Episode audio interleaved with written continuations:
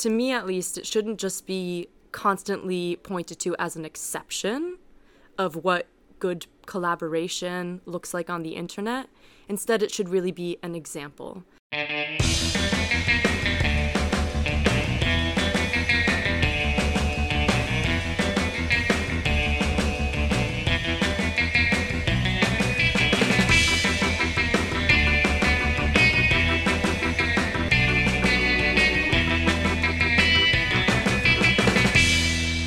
This is Wikipedia Podden at the Big Fat Brussels meeting. I'm here with Ziski Putz from the Wikimedia Foundation. She is the Movement Advocacy Manager.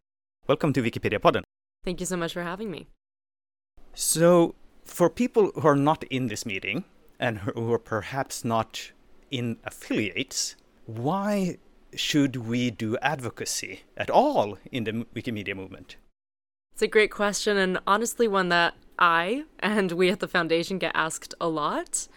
People who edit Wikipedia and are engaged in the different Wikimedia projects are passionate about doing something that's going to make more information available to the public. That alone, in my opinion, means you're taking a political stance because sharing information is already a pretty radical act. At least it has been historically, and it still is in a lot of countries. And so, even if you're based in the US and you know that you can share information on Wikipedia without a problem, you still face challenges, whether that's infrastructure like access to a reliable internet connection, maybe it's government surveillance, maybe it's disinformation from other actors. The ability to access and share information freely, quite simply, is not guaranteed.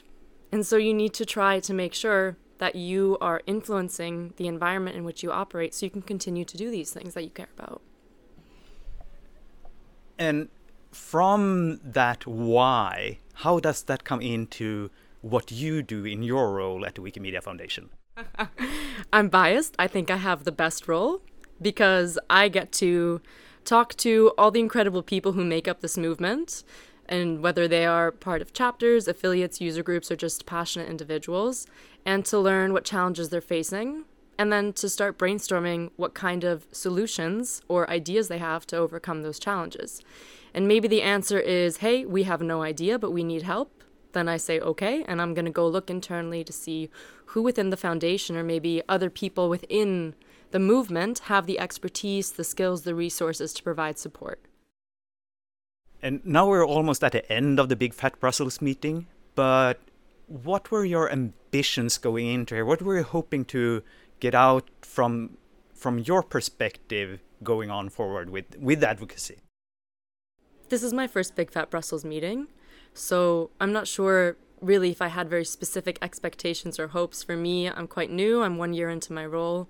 It's very important for me to sometimes shut up, step back, and just do a good job of listening. So, personally, my individual goals were just to meet more people. This is the first time that I've had a chance to meet a lot of the European affiliates. I have, of course, worked with some of them before, but a few of them are very new to me. So, just building those connections on a one to one sort of human level is really important because then at least they know that I'm a person, I exist, I have a face. Hopefully, they think I'm nice, and if they send me an email, they know who it's coming to. And I do think that goes a long way, especially now when so much is remote the foundation is not always the most organized institution, and so if you're facing a problem, you want help, and you're just stuck sending an email into a black hole, that's not a good feeling. And at least overcoming that, I hope can be useful and make us feel more approachable and like we're really partners in this together, because we are. We all care about the free knowledge movement. Absolutely. And from the people you have met now, the persons, and as you said, a lot of people are passionate. Are there any of these conversations that gets you excited? Absolutely. I'm so stoked about the big picture images. Getting some kind of status with UNESCO would be absolutely incredible. There's been some really huge ambitions, like a Netflix documentary, which I know, of course, we wouldn't do because, you know, we care about open source. I'm aware of these things and free access, so it's not going to be Netflix. But just the idea that people in the room really understand this is something really frickin' special. This Wikimedia being part of this movement is just it's a huge feat and uh, to me at least it shouldn't just be constantly pointed to as an exception of what good collaboration looks like on the internet Instead, it should really be an example. And I think a lot of that comes back to sharing the story of what it looks like on the inside, how all of you people actually work together, the challenges that you do face, but also how you're able to overcome them together. And that it's really hard sometimes. But I love the idea that everybody understands we're very powerful together. What we've done is very special, what we're continuing to achieve, and that there's a real appetite to share that with the rest of the world. You mentioned also that you were almost expecting people to send you email. what would be in the realms of like what could Wikimedia Foundation help people that are like requesting help? What are sort of like your capacity or your willingness or plans for supporting the movement? That's a great question. The global advocacy team, in my opinion, and some people may not agree with me here, can play a convening role. We are part of a very large, very diverse, geographically and otherwise movement. And so it's very hard to access information, let's say if I'm sitting in Sweden, about what folks in Spain are working on or what challenges they're facing or what kind of policy environment they're operating within. And so being able to connect those dots and make sure that folks can share resources with each other is very important to me.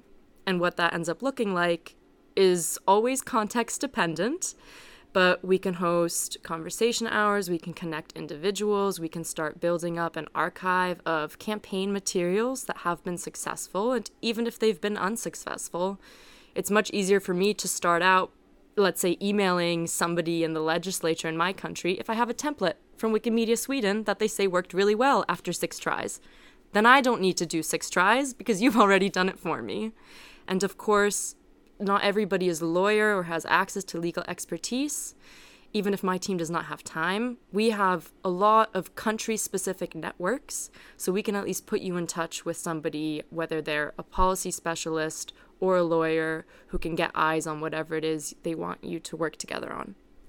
That's great. You already answered my follow up question there in that answer. So, finally, do you have any advice for Wikimedian that becomes passionate about something that might need advocacy. Like what are the next step like if you're becoming aware oh i care about this i'd say stay passionate and believe in yourself.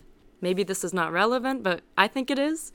When i was an undergrad so maybe i was 19 or 20 i was really engaged in student activism but you know, I'm just some 20 year old running around. I don't know anything about the world. And I think the most powerful message that people shared with me is that your experiences matter.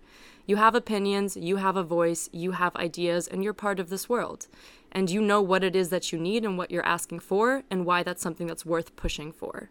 And so the first thing is to just stay engaged because if you recognize there's a need for something, you're probably right and then come to our meta page, figure out who you need to talk to, and get in touch.